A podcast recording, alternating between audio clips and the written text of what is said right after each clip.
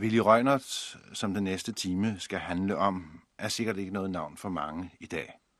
Men engang var han. Før tv blev en så dominerende faktor i hjemmene, var der flere, der kendte ordet farlig radio. Willy Røgnert var en af skaberne af det, man dengang kaldte farlig radio. Han var en af dem, der var med til at skabe radioen, montagen, featuren, eller hvad man skal kalde den form, der nu er blevet en naturlig del af radioen. Det var den ikke for 30 år siden. Willy Røgners elever, Viggo Clausen, Ivan Salto og flere, kender vi, og vi kender næste generation, Niels Peter Juhl Larsen, Christian Stentoft, Per Bredvad. Men hvem var faren? Hvem var Willy Røgnert? Vi har spurgt en af dem, der arbejdede i samme afdeling som Røgnert. En af dem, der var der også var med til at skabe den nye radio af andre stier, nemlig programsekretær, senere programchef, senere generaldirektør, nuværende hofchef Hans Sølhøj. Hvem var Willy Røgnert? Han var tysker.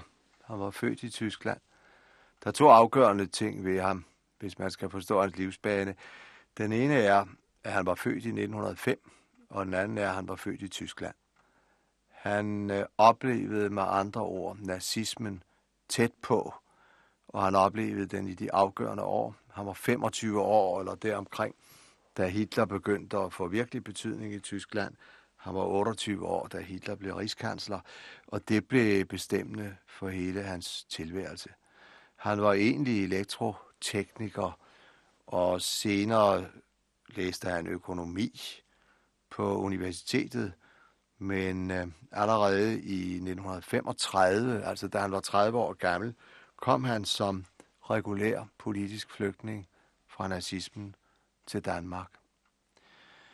Øh, hele hans holdning lå på, på venstre side i, øh, i det politiske spektrum. Han var en af dem, der troede på, at man kunne forene øh, de kulturradikale socialister og kommunister i en fælles front mod nazismen og nazismens medløbere. Dem var der jo nogen af, det skal man ikke glemme.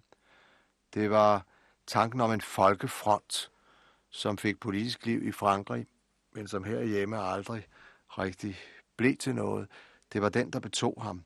Og ud fra denne meget kritiske holdning til visse tendenser i, i tiden der i 30'erne, og de fortsatte jo da i hvert fald frem til 45, der skabte han en, øh, en, øh, et ståsted, kan man sige, og der begyndte han at interessere sig for at analysere samfundet og se kritisk på det, men det var ud fra et ganske bestemt udgangspunkt, som jeg selvfølgelig her kun rent summarisk kan beskrive.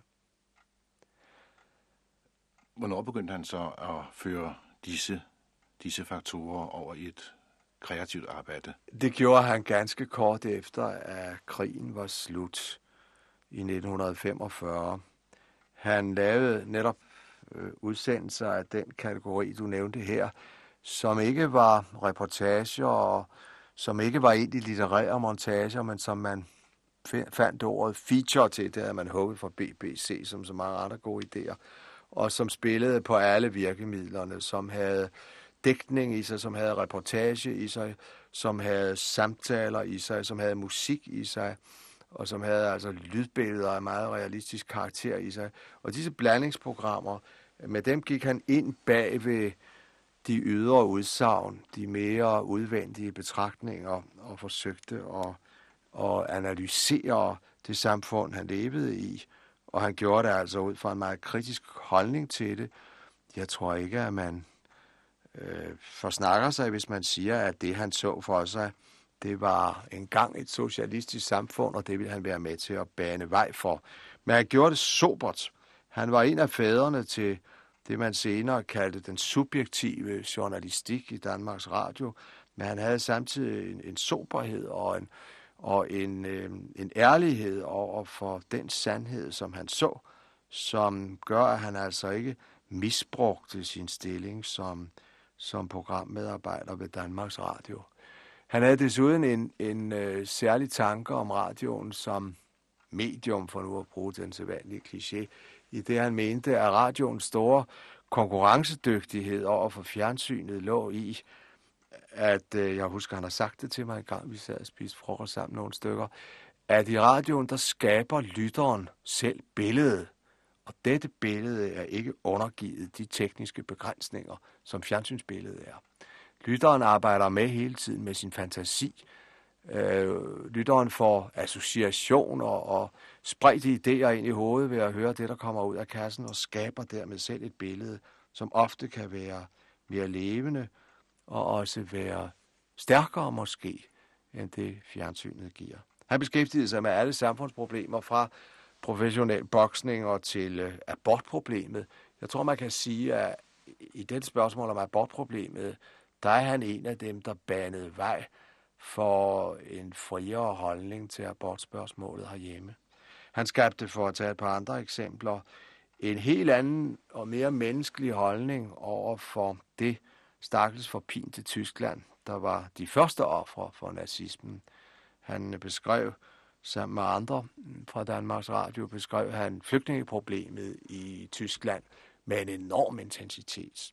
Disse arme millioner af mennesker, der kom dragende østfra, og alle slog sig ned i det, der i dag er Forbundsrepubliken Tyskland, dem gav han et billede af, der gjorde det hele menneskeligt. Dengang var man jo endnu opfyldt af, af had til alt, hvad der var tysk. Bare det, han tænkte var tysk, var jo nok til, at man øh, tog afstand fra det. Og der var Rønnert altså med til at pege på, at der var en del tyskere, man ikke med rimelighed kunne gøre ansvarlig for øh, nazismen, men som man tværtimod kunne beskrive som nazismens første ofre. Han tog altså en kolossal masse samfundsproblemer op, og gjorde det med en dybdeanalyse, som indtil da havde været ukendt i Danmarks Radio. Der må have været højt nogle loftet i Danmarks Radio dengang, når man kunne bruge en mand, som ikke engang, altså som ikke kunne tale dansk. Det, det kunne han nok, men med en så tydelig accent, og vel også med så begrænsede nuanceringsmuligheder, at han altid havde en, en partner, som kunne sproget og som kunne finde smånuancerne frem. Og der, nu nævnt du selv nogle af dem, der har været med. Jeg vil nævne Svend Alkassi, som var hans første store partner. Og øh, jeg vil også nævne Svend Ludvigsen, som var med til at lave nogle, nogle sådanne udsendelser fra Berlin. Og jeg vil navnlig nævne Viggo Clausen, som man godt kan sige, Røgnert opdagede og fandt frem til, og hvis øh, særlige analytiske evner han var med til at udvikle. Hans øh, engagementer gik altså også ind i den danske hverdag. Nu skal vi jo med et øjeblik høre Berlineren ved dag og nat, som beskæftiger ja. sig med det, du snakkede om før, nemlig hverdagen i Berlin efter 1945. Men også det, den danske hverdag gik han ned i. Ja, det gjorde han i høj grad, og han øh, belyste kritisk øh, det demokrati, der nu skulle genskabes efter besættelsestiden. Det øh, satte han altså sit skarpe lys på, og det belyste han ud fra en kritisk holdning. Han havde navnlig en forbløffende skarp sans for at komme ind bag klichéerne. Et hvert demokrati, selv det bedste, har jo øh, et fast sprog, har nogle faste udtryk, som går igen hele tiden, og som ikke altid dækker over så forfærdelig meget substans. Og det sprog kunne han altså gennemtrænge. Skønt han var udlænding, så var hans analytiske sans så skarp, at han kom ind bag klichéerne og fik fat i de rigtige problemer. For eksempel i det, jeg nævnte før om, om abortspørgsmålet, men også øh, andre ting, for eksempel øh, akademikeruddannelsen, hvad der skulle blive af den, spørgsmålet om, øh, hvordan man øh, skulle undgå klasseskæld, som måtte sige at være uværdige i det efterkrigstidssamfund, der udviklede sig. Sådan nogle ting kom han ind på. Han kunne trænge ind i lille samfundet, en lille bitte by et sted i Jylland, og analysere øh, den, øh, hvad skal man sige, den sociale pyramide og hvordan tingene greb ind i hinanden. Ubarmhjertigt og temmelig voldsomt, men øh, med et sandhedskrav, som man måtte beundre. Det ville være for meget sagt, at han altid blev beundret.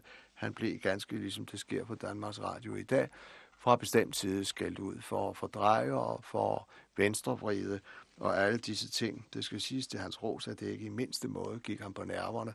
Og jeg mener, det kan siges til institutionens ros, at man så længe han var arbejdsduelig og frisk, beholdt man ham som den enorme arbejdskraft, han var på dette område.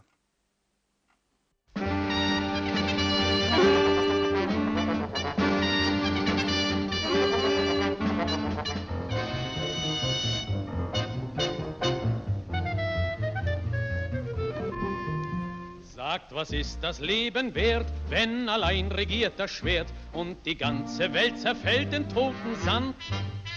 Aber das wird nicht geschehen, denn wir wollen nicht untergehen und so rufen wir durch unser deutsches Land. Go home, Ami, Ami, go home. Måske har de hørt vores første udsendelse fra Berlin, fra den mærkelige store by, som er revet i to dele. Delt i øst og i vest. Denne mærkelige by, hvor to statssystemer tørner sammen, hvor hver del har sit bystyre, sin nationalhymne, sine frimærker, sin valuta. Østmark og Vestmark. Hvor hver har sit brandvæsen, sine sporvogne, sit ligekapel, sine lægemidler, toiletartikler, tandpastatuber, slikkepinde. Slikkepinde er østfabrikat, og slikkepinde er vestfabrikat. Hvis de hørte den første udsendelse, genkender de måske også denne sang. Hält nicht jeder schützend über i die Hand. Go home, Ami, Ami, go home. Spalte für den Frieden dein Atom. Sag Gott bei dem Vater rein, rühr nicht an sein Töchterlein. Lorelei, solang du singst, wird Deutschland sein. Hvis de ikke hørte udsendelsen, må jeg lige fortælle dem, at sangen her er et stykke østtysk propaganda. Det er en opfordring til amerikanerne om at forføje sig hjem. Jo før, jo hellere. Det er en sang, vestberlinerne får lige ind i stuen, bare de kommer til at skubbe lidt til knappen til deres radio. Og har de ingen radio, skal de nok få den hørt alligevel. På alle gadehjørner eller pladser, hvor øst- og vestsektorerne støder sammen, er der opstillet kæmpe højtalere, som brøler slagsangen ind over vestzonen. Lorelei,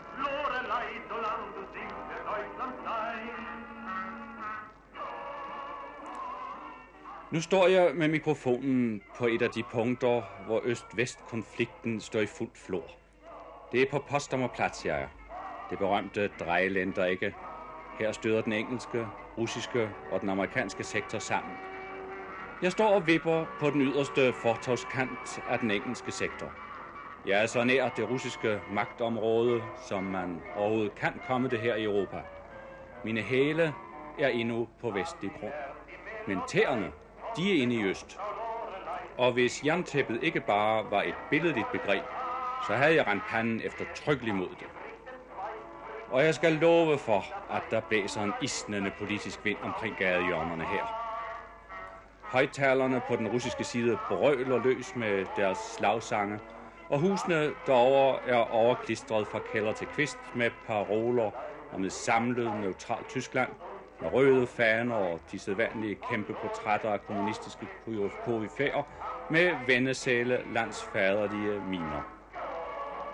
Herover på den vestlige side af pladsen er der rejst en vældig jernkonstruktion, en slags overdimensioneret stativ med bredt transparent form.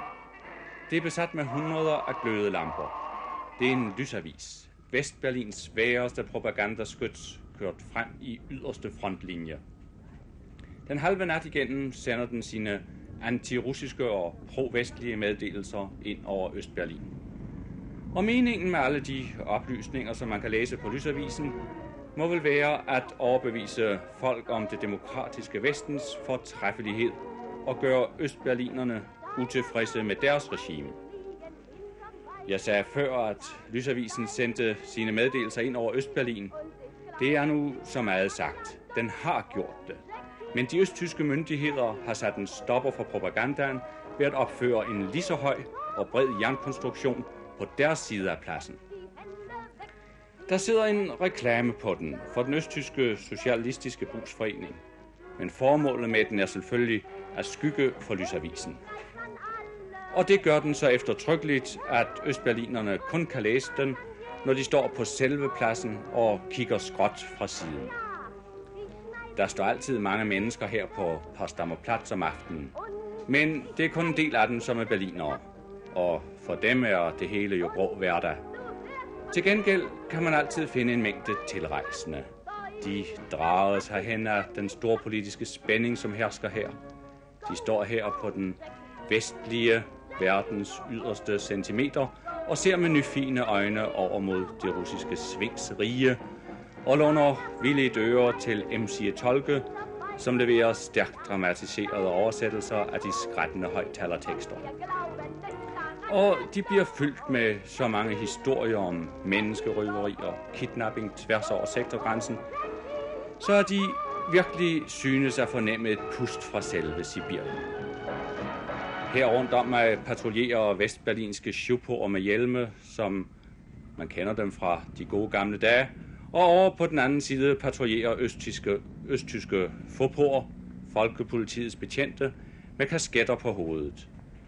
Hvis man nu trådte ned fra sit fortov, hvad ville der så ske? Ja, hvis jeg var politimand, så ville jeg omgående blive arresteret af mine embedsbrødre fra den anden side. Men os andre, hvad ville der ske med os? Ingenting. Overhovedet ingenting. Hvis man da altså opfører sig ordentligt. Det er naturligvis noget andet, hvis man stillede sig op og holdt en brandtale mod det bestående regime og opfordrede til med våben i hånd at styrte magthaverne. Der er virkelig en mand, der har gjort det. Netop på Potsdamer Plads. Han stod på en lille forhøjning og brændemærkede hele regimet og opfordrede mængden til at omstyrte systemet med våbenmagt. Og hvad skete der ham? Han blev selvfølgelig arresteret og sat i fængsel, men det var i et fængsel, hvor man tilstod ham alle de lettelser og begunstigelser, som tilkommer et menneske, der forbryder sig mod staten ud fra uselviske ideelle motiver. Men det var dengang. Dengang i 1917. I slutningen af den første verdenskrig, da det tyske kejserrige kæmpede for sin eksistens. Og manden, der søgte at rejse masserne til oprør, hed Karl Liebknecht. Den mand, der senere sammen med Rosa Luxemburg blev grundlægger af det tyske kommunistiske parti. Men tænk, hvis en mand gjorde det samme i dag, her på Potsdamer Plads. Hvordan tror jeg, det ville komme til at gå ham? Ja, sådan blev altså indledningen til vores anden udsendelse om Berlin. Og den faldt jo nok en smule mere politisk ud, end vi først havde tænkt os. Det her skal være en rundgang gennem Berlin. Vi vil følge berlinerne i hælene, stoppe op, hvor de stopper op, og kigge indenfor, hvor berlinerne selv går ind. Vi vil prøve at samle en række billeder, som tilsammen skal give dem et indtryk af livet i Berlin. Men hvis der så alligevel gang på gang kommer et strøg af politik over det, ja, så er det simpelthen, fordi hele atmosfæren i Berlin er gennemsyret af politik ikke mindst i Vestberlin, der ligger som en isoleret vestdemokratisk ø i et rødt hav. I statsmændenes taler og ved højtidelige lejligheder bliver Vestberlins betydning for det øvrige Vesten altid stærkt fremhævet. Den bliver kaldt demokratiernes vindue mod øst, og mange højstemte vendinger bliver taget i munden. Og i akutte konfliktsituationer har man ikke lov og nok for vestberlinernes ranke holdning. Men når vinden blæser lidt mere stille, sådan til daglig, ja, så, så ligger Berlin så langt, langt væk. Vi har sat os ind i et revyteater i Nürnberger Straße. Det næste nummer på programmet hedder Det ligger så langt væk. Og det venter vi på. Nürnberger Trichter hedder teatret. Nürnberger Trakten. Navnet har det fra et tysk folkesavn, som fortæller om en mærkværdig trakt, som skulle findes i Nürnberg, og hvor igen man kunne hælde visdom ind i hovedet på folk, som ellers ikke begreb noget som helst. Der står ikke andet på scenen end et lille morgenbord med kaffe og rundstykker og en morgenavis. Bordet er dækket til herr Møller. Han kommer ind nu. Han er morgenbarberet og mangler bare at drikke sin kaffe og læse sin avis, før han skal på kontoret. Han sætter sig til rette.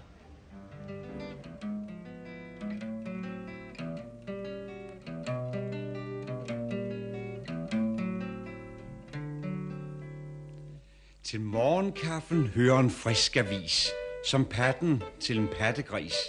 Ens liv er så stopfyldt af bryderi. Avisen giver velkommen krydderi. Først læser jeg grundigt alt det lokale. Et kvikt lille mor, en celeber skandale. Men alt det fra verden ude omkring, nå ja, det bliver ikke til store ting. En overskrift her, en billedtekst der. Højkonjunktur i Amerika, opstand i Sydafrika. Hmm, se, se. Ja, ja. Ægypten og England udveksler noter. Franco henretter 12 patrioter.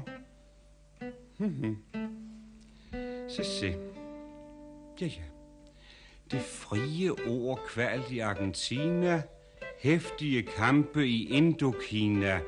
Indokina. Åh, oh, ja, det er sandt. Der bliver krigen jo ved. Hvornår må de lære at holde fred? Men hver sin smag, det bliver jo deres sag. Det ligger så langt væk og rører ikke mig et kvæk. Lad os sige, Indokina blev lagt øde. Jeg tror nok, det var til at bære. Og hvis de gule gik hen og blev røde, nå ja, en blakket affære. De ærter må de selv se og klare. Det er noget, der kun angår dem. Det er ikke mig, der er i fare. Og jeg skal nå en bus her. 705. Nu sker der en sceneforandring. Kaffebakken bliver udskiftet med en tebakke, og skuespilleren tager en kinesisk stråhat på.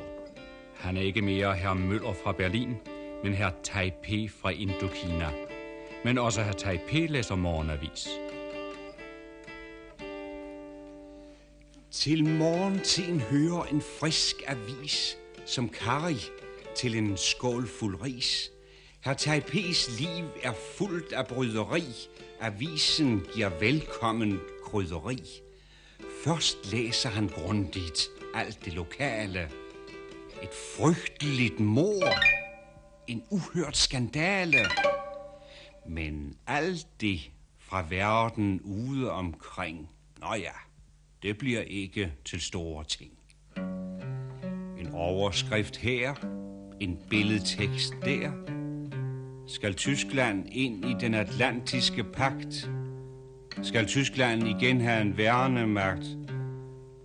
Hmm, hm. se, se. Ja, ja. Gamle nazister bag nye titler.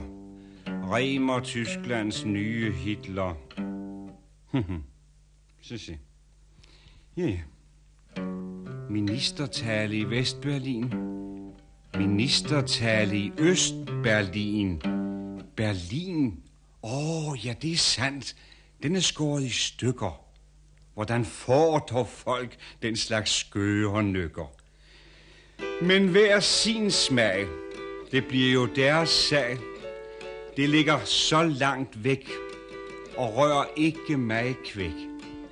Og skulle Berlin blive glående rød, så kommer nok Vesten med hjælpen. ja, måske de fortrød. Europa begynder ved Elben. Så de ærter må de selv se at klare. Det er noget, der kun angår dem. Det er ikke mig, der er i fare. Og jeg skal nå min riksjår 705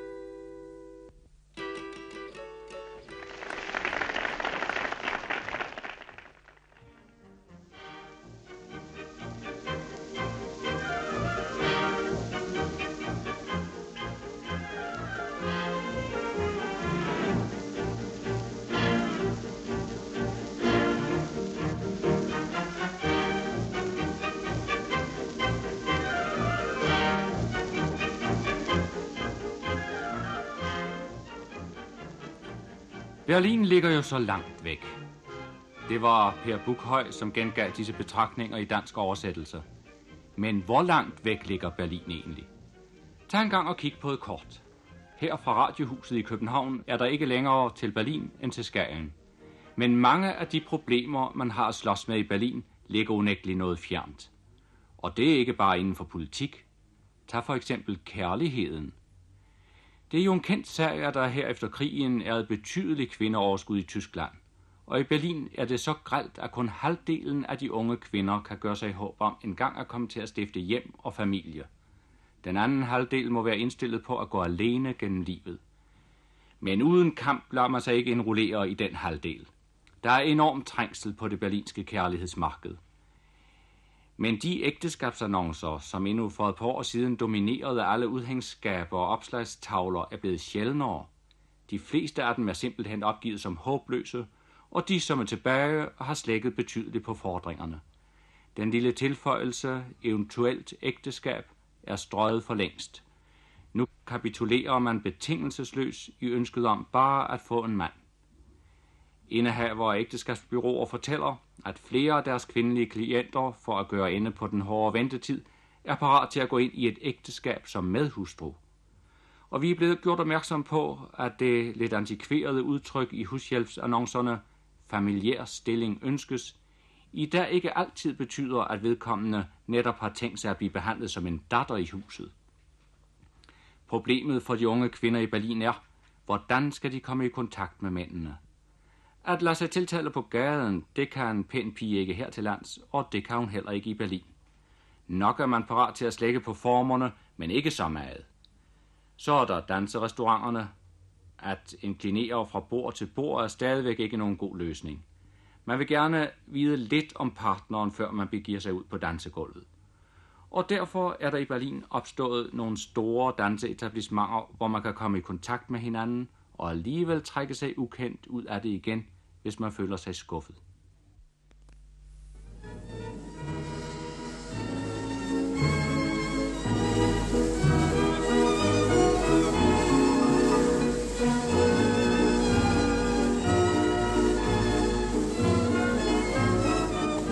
Nå, der er telefon til os. Ja, ja, hallo? Wie bitte den dunklen Herrn? Ein Augenblick. Det må være for den mørke herre. Ja, hallo? Ja. Nein, wir sind nicht vom RIAS. Auch nicht vom Nordwestdeutschen Rundfunk. Wir sind vom, vom dänischen Rundfunk sind wir. Wir, wir machen, ja, wir machen eine Aufnahme Berlin bei Nacht. Ja. Gefällt uns ausgezeichnet. Ja, sehr schöne Stimmung ist hier. Und Sie sind ganz alleine? Ja, ich tanze. Ja, ich tanze aber leider nicht so gut.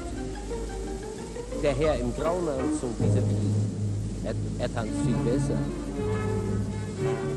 Ja, eben, nicht wahr? Sind Sie ganz alleine hier? Ach, Sie haben Ihre Freundin auch noch mit. Das ist großartig. Sagen Sie mal, wo sitzen Sie denn? Ich möchte Sie gerne sehen. 200, 235. Ah, jetzt sehe ich Sie. Ah, ja, genauso blond, wie ich mir vorgestellt habe. Ja, ganz genauso. Gut, der nächste Tanz bitte, ja? Ich, ich komme sofort. Dankeschön.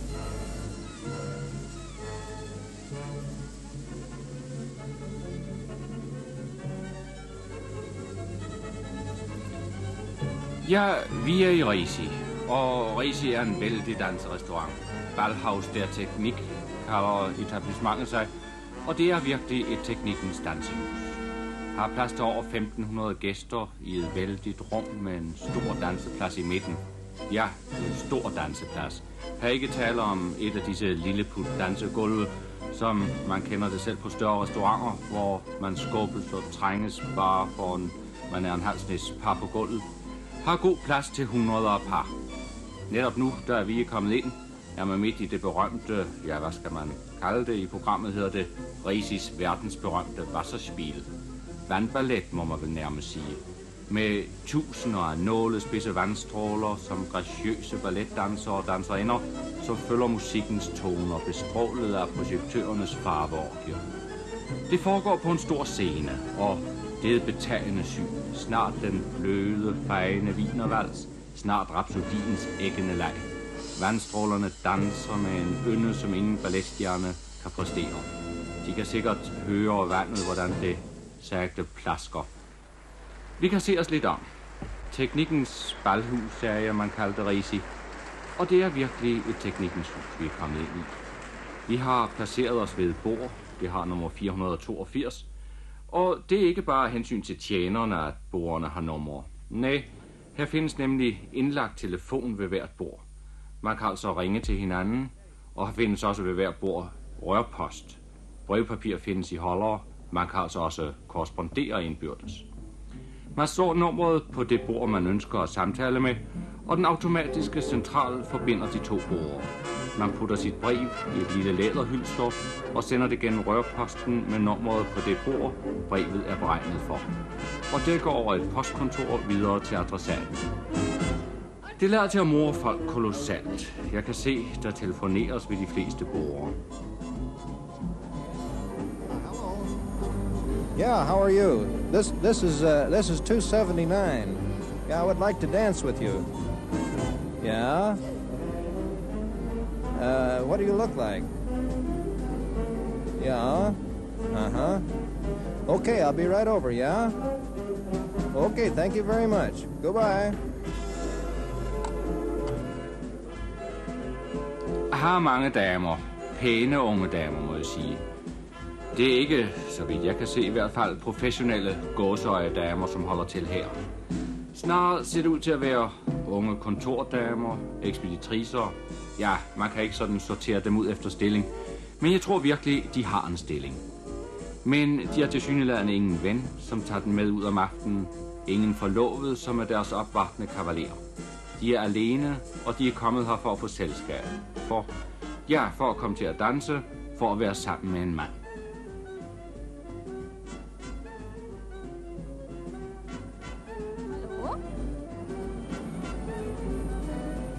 Ja, hier ist Resi. Das tut mir ja furchtbar leid. Sie können mich gerne zum Tanzen auffordern. Ja, Sie können mich gerne auffordern. Ich bin dunkelblond, mittelgroß, habe ein schwarzes Kleid an. Ja, bin ich Ihr Typ? Ja, das freut mich sehr. Bitteschön. Ja, nu skal de altså ikke tro, at alt er tilladt her. Man bestræber sig faktisk for at holde et vist niveau. Rørpostsystemet kunne jo bruges til både det ene og det andet. Men har jeg en sig, en brevcensur.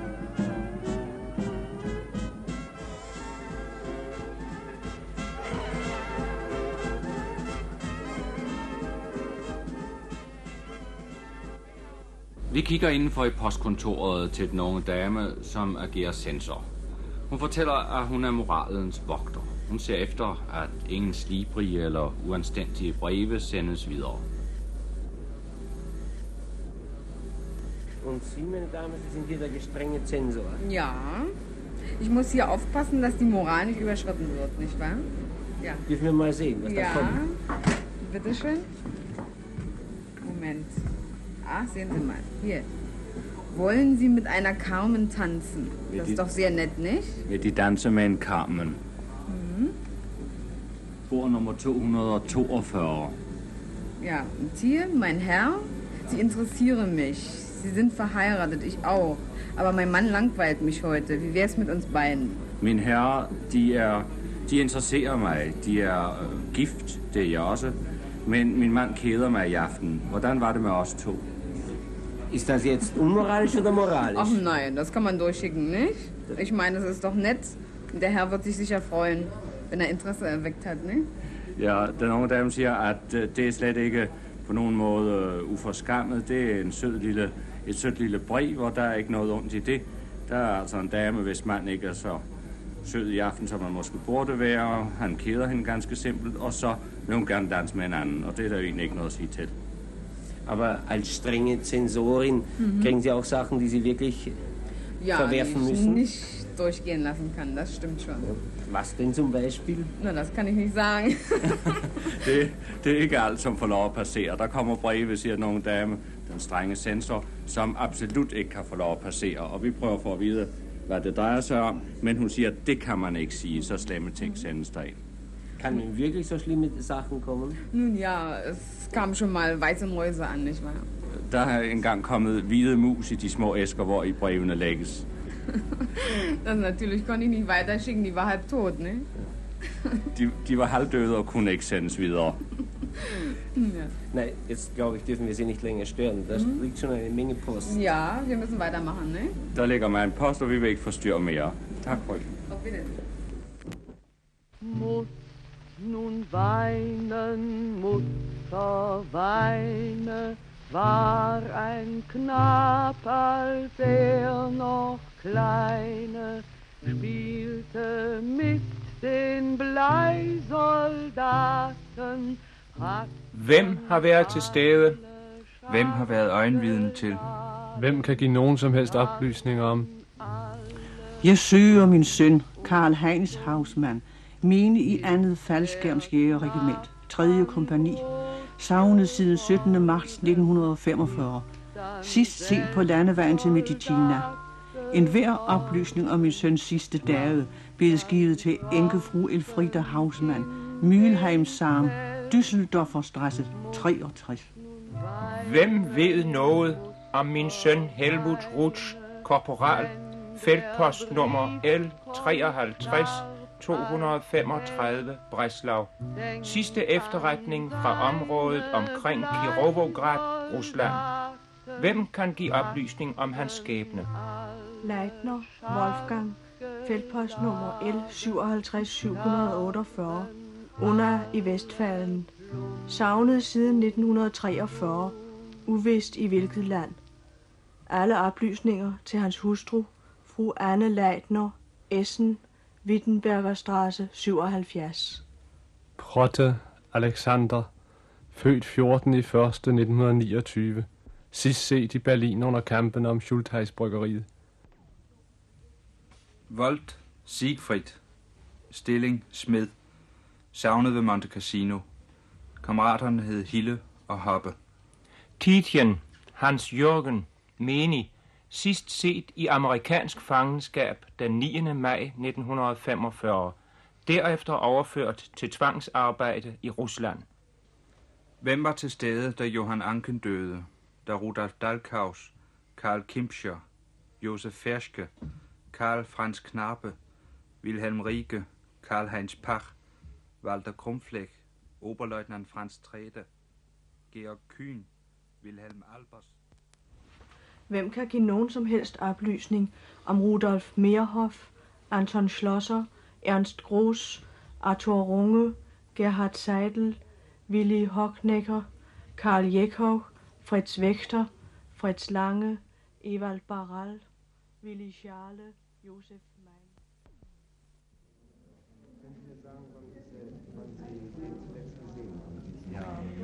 Vi er gået ind på Schönberg Rathaus, hvor faldskærmsjægernes efterretningstjeneste har fået stillet lokaler til rådighed.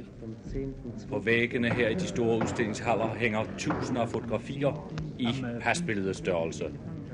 Det er savnede faldskærmsjægere.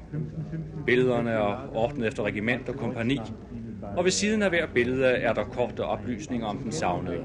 Hans data, hvor han sidste gang blev set eller du hører fra sig. Billederne viser alle sammen ganske unge mænd. De er vel en 20-25 år de fleste. Nogle er en smule ældre, andre ligner til gengæld nærmest solbrændte konfirmander. De fleste af fotografierne er taget i flatterende søndagsuniform med huen på sned. Der er ingen tvivl om, at billederne oprindeligt har været en foræring til kæresten, eller måske har stået fremme på forældrenes skrivebord. Nu hænger de altså her i stærkt formindsket format, vægge op og vægge ned. Alle sale rundt. Faldskabsjægerne har haft enorme tab. Af i alt 200.000 mand ved man med sikkerhed, at de 110.000 er dræbt. Og i dag, syv år efter krigen, savner man stadig en hver oplysning om 20.000 faldskabssoldater. Udstillingen skal rejse Vesttyskland rundt, så alle forhenværende faldskabsjægere kan få den at se, og eventuelt komme med oplysninger om de savnede. Her i Berlin skulle udstillingen kunne give særlig godt resultat, fordi også mange faldskabsjægere fra Østzonen kan komme og hjælpe med. Wie hieß der Tote? Radau, Radau. Vorname? Bruno, Bruno. Und welche? etwa 30 Jahre alt. Etwa 30 Jahre. Und wissen Sie seine Einheit oder Feldpostnummer? Er war ein Flakwachmeister. Einheit und... Bei einer Flak-Einheit. Der er ret mange mennesker her i øjeblikket, men det er nok ikke falmskabsjæger, så mange af dem. Det er snarere slægtninge til de savnede. De kommer her for at få vidshed om en søns skæbne, en brors eller en mands. Her står kvinder, som på 8. år er udsat for det nervepres ikke at vide, om hun er enke eller stadig har en mand. Der står et helt spalier på rørene allerede henne ved indgangen.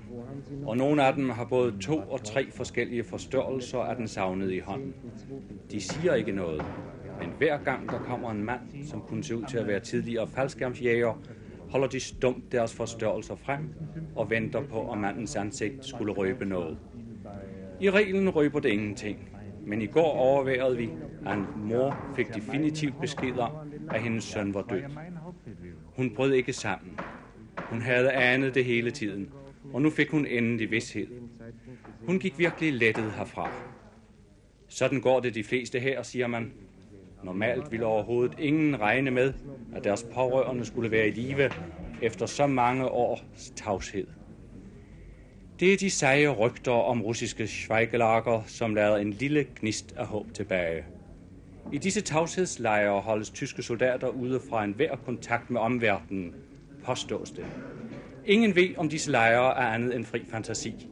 Men så længe der holdes liv i rygterne, holdes der også liv i den nagende uvidshed. Ingen tør opgive det aller sidste lille bitte håb. Uvidshed. Nagende uvidshed. Det er nok den følelse, der behersker Berlin og berlinerne mest. Ikke bare uvidshed om pårørende skæbne. Også uvidshed om egen skæbne, om hele fremtiden. Ikke sådan at forstå, at dagliglivet åbenlyst er præget af den, men den ligger på lur, både politisk og økonomisk. En fransk passagermaskine bliver beskudt af russiske jægere, og usikkerheden springer frem i samme sekund. Er der bare tale om en misforståelse, eller er det optakten til en ny kamp om Berlin? Grotevål holder aggressiv tale, nye forstærkninger til de russiske panserdivisioner i Østtyskland, yderligere tilspidsning af Øst-Vest-konflikten. Det er den slags avismeddelelser, der slår dobbelt hårdt i Berlin. Og det er ikke så underligt. Russerne har os jo i deres hulehånd. Hvis forholdet mellem øst og vest forværres yderligere, kan det omgående få konsekvenser for os. Alvorlige konsekvenser. Alle vores forsyninger skal jo gennem russisk kontrol, og det skal udførselen også. Og det er en god klemme at have på vores erhvervsliv. Og russerne har alle transportveje til Berlin i deres hånd. Både landevejerne, jernbanerne og floderne.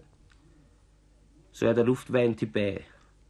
Det var den eneste vestmagterne sikrede sig, dengang man godtroende stolede på samarbejde mellem øst og vest. Men hvis russerne alligevel lukker for luftvejen også, ja, så bliver der vel krig. Og hvis der bliver krig, så er Vestberlin, i hvert fald i første omgang, uhjælpeligt tabt. Lige med, om det lykkes Atlantherren at stanse russerne ved Elben, ved Rhinen eller først ved Pyreneerne. Jeg tror ikke, man kan påstå, at vi ligefrem ligger lund i svinget. Men man soll die Dinge nicht so tragisch nehmen, wie sie sind, siger kabarettisten Werner Fink. Man skal ikke tage det hele så tragisk, som det er. Og ser man på genopbygningen i Berlin, på nye investeringerne, de mange nye industrier, som skyder op, så får man absolut ikke indtryk af, at man er skeptisk indstillet over for fremtiden. Men kigger man lidt på de blade, som ligger i kioskerne, eller ser man på boghandlervinduerne, kan man ikke undgå at lægge mærke til en bestemt slags lektyre. Det er et tydeligt symptom på usikkerheden. Det er den okulte litteratur. Lærerbog i stjernetydning 10 D-mark. Kend deres fremtid 5 D-mark og 80. Okkultismen, videnskaben om verdens hemmeligheder 12,5 D-mark. Kiromanti, den videnskabelige håndlæsekunst, en praktisk lærebog til selvstudium 12 D-mark og 80. Din skæbne, drømmer og deres tydning, astrologi, numerologi, 2 bind 40 D-mark. Efemeriden fra året 1850 til år 2000, fuldstændig tabel til selvberegning af planeternes konstellation, altså solens, Plutos og månens med minutsnøjagtighed. Kun 4 D-mark. Tidsskrifter og ugeblade behandler højaktuelle økonomiske problemer med en sær blanding af videnskabelighed og overtro. De er illustreret med kolde statistiske tabeller, kurver og vareudveksling, angropristalets bevægelser og hvad der ellers kan give artiklen en særlig velfunderet præg. Men samtidig er der også billeder med mystiske cirkler og stjernesymboler. Og bedre bliver det ikke, når det er politiske problemer, som tages op til behandling. Vil det lykkes at holde Suez? er overskriften til en af den slags artikler. Der står blandt andet. Skæbnetimen ved Suez. Situationen i Suezområdet har tydelige lighedspunkter med situationen i Persien, Malaya, Indokina og andre lokaliteter. Det er ikke mindst begrundet i den oprørske indflydelse på sjælelivet, som de massive kvadrater mellem Uranus og Saturn, respektive Uranus og Neptun, har, og som vil blive yderligere forstærket i de kommende uger. Vestmagterne kan under ingen omstændigheder forblive uvirksomme over for disse hændelser. I Suez-horoskopet får Neptun og Uranus ret gode aspekter. Neptun får dem fra Mars, Saturn og Skytten i det 9. hus, parentes intervention fra udlandet. Uranus får dem fra skorpionsolen i det 8. hus, der jo symboliserer kong Faruk selv, som jo også benyttede det heldige øjeblik og støtte den mand ud i ørkenen, som alene var ansvarlig for hele blodbadet, nemlig Nahas Pasha. Året 1955 vil bringe den russiske ideologis sammenbrud. Stalin er indtrådt i dødens skygge. Utallige er de politiske spådomme i Berlin. Folk står i kø op ad trapperne til spokkonen. Øjeblikkets mest berømte spokkone er fru Kardok. Hun er clairvoyant. Hun har skaffet sig sit ry ved at spå ophævelsen af blokaden rigtigt. Men hun var ved at sætte det hele til igen, da hun spåede en mand, at hans forsvundne kone befandt sig i bedste velgående i en by i Vesttyskland. I virkeligheden lå hun myrdet bag en sofa i sit hjem i Berlin. Fru Kardok er en sød, ældre middelstandsdame. Hun bor på en tredje sal, og hun omgiver sig ikke med spor mystik. Hun bruger hverken kort eller krystalkugle, og falder ikke spor i trance. Hun tager fat på problemerne uden det gedar af nogen art. En husholdningslærerinde kunne ikke affyre sine madopskrifter med større frejdighed end fru Kardoks sine politiske profetier. Vi har bedt hende fortælle, hvordan året 1952 vil komme til at forme sig for Berlin. Und freue mich schon deshalb, dass ich heute mal sagen kann, dass die größte Krise vorüber ist, dass wir eine Einigkeit kriegen und vor allen Dingen wieder frei und lustig weiterleben können. Und dass vor allen Dingen die Pässe fallen, das wir ins Ausland fahren können, ohne diesen großen Papierkram, den wir sonst benötigten. Die Berliner, die sollen noch ein bisschen Mut haben. Das erste halbe Jahr, das ist noch nicht sehr, sehr schön, aber das Jahr 52, das klingt so fröhlich aus, dass wir beim nächsten Mal eine ganz wunderbare Silvesterfeier feiern können für 53. Fru Kardok sagde, Det glæder mig at kunne sige, at den værste krise er forbi, at der vil opstå enighed, og først og fremmest, at vi kan leve frit og lykkeligt videre.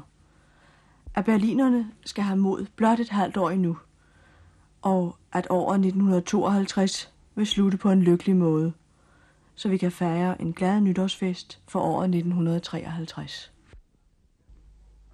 Jeg er vist på, at mange lyttere vil ryste på hovedet af alt dette spot om snak. Men de vil blive forbavsede, hvis de oplevede, i hvor høj grad astrologien har fået indpas i berlinernes daglige samtale. Man har dog hidtil regnet tyskerne for et folk af alfabeter, og man kan egentlig kun forstå det, når man tager denne evindelige utryghed i betragtning. Hvordan var det forresten her i Danmark under besættelsen? Der var der i hvert fald tilløb til at, nå, ikke så meget profeten fra Aalborg, men gamle jomfru Fanny var ved at komme til hæder og ære med sine livlige nationale profetier. Berlineren har, forskyldt eller uforskyldt, gennemgået helt anderledes prøvelser, og gør det stadig. Det er livet på en vulkan, det er frygten for den ukendte morgendag, den personlige nød og den stadige angst for sig og sine, som får folk til at klynge sig til spådomme og anden primitiv overtro.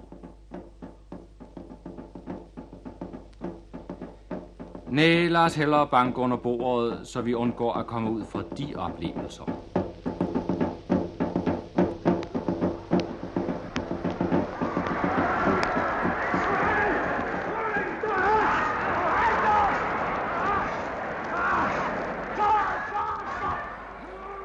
Så er vi til fribrydning i Berlin og Messehalle. Og her er hele Berlin samlet, ser det ud til. Sædepladserne, som række for række trapper sig helt op til loftet, af stuende fulde. Og tusinder af øjne stiger sig magnetiseret ned mod den lille firkant i bunden af arenaen. Hallen er fuld med tobaksrøg, og luften er tyk af menneskedamp og komprimeret spænding. Projektøren op under loftet mod, med de mange tusinde watt styrke kan kun dårligt skære gennem atmosfæren. Men det er faktisk en fordel. Det giver kamppladsen et gulligt, helt forklaret skær. Og det er sandelig også tiltrængt. Det er en ualmindelig hård sport, denne rydning i amerikansk stil. Catch as catch can hedder den. Grib fat, som du bedst kan, må det vel oversættes. Slå en klo i ham og læg ham ned og brækket ben eller en arm. Der er ingen smalle steder her. Bare gå til bidet. Her er faktisk alt tilladt. De to vældige kolosser, der bakser med hinanden dernede på måtten. To kæmpe skabninger, som nærmest er deforme af muskelbunder. Og det er nogle vældige livtager også, de tager. Snart ligger de oven på hinanden som to flodheste i dvale. Snart ryger de op som lyn og far i hovedet på hinanden. Snart springer den ene en meter op i luften og sparker den anden i maven med samlede ben. For øjeblikket ligger de ned begge to. Det har de nu gjort i et par minutter. De ligger med ansigtet hver sin vej, og de holder fast i hinandens fødder med hænderne. Og så ligger de altså her, og de stønner, de puster, og de holder hinandens tæer i deres skruestiknæver. De klemmer til af alt deres dyrske kraft, så de vender det hvide ud af øjnene og blodet. Ja, det går jeg ud fra, det pipler frem under tårneglene. Der er vældig stemning her i hallen. Der hysses og der hæppes og der piftes og der tages parti for og imod. Og det er kampen står mellem en østeuropæer, og Vavara hedder han, og amerikaneren Dennis Jackson. Det presser spændingen endnu højere op. Det, ja, det gør næsten kampen symbolsk. Det er den rene øst-vest-konflikt, man her er vidne til. Hele Berlin er her og venter spændt på udfaldet. Her sidder gammeljern baronen med sin nærsklædte Liebchen. Her er taxigirlen fra dansebaren. Tidligere godsejerdatter fra Pommern. Her er den højt kvalificerede berlinske mekaniker, som nu går arbejdsløs på andet år. Og her er oberløjtnanten af i går. I dag repræsentant, måske kaptajnen af i morgen. Her er den forladte Ami Fräulein med sin lille bøj på skødet. Og her sidder en herre fra Udenrigsministeriet, hvis tjene står og rækker sig langt tilbage i Hitlertiden. Og deroppe, allerøverst, der hvor folk står som sild i en tønde, der står den unge berlinerinde, hvis eneste ønske var endelig en gang at få lov til at være helt alene. Alle er her, og alle er med i kampen. De hæpper, de hujer, de pifter op hisselse, men selvfølgelig uden at have nogen som helst indflydelse på kampens udfald. Ja, det virker nærmest komisk det hele. Men kampen udenfor er der intet komisk ved. Selvom der ellers er lighedspunkter nok. Der er det tragisk. Også til stormagternes livtag er berlinerne kun tilskuere, og med en meget partiske tilskuere. Og de venter utålmodigt på udfaldet, for det er deres egen fremtid, kampen gælder.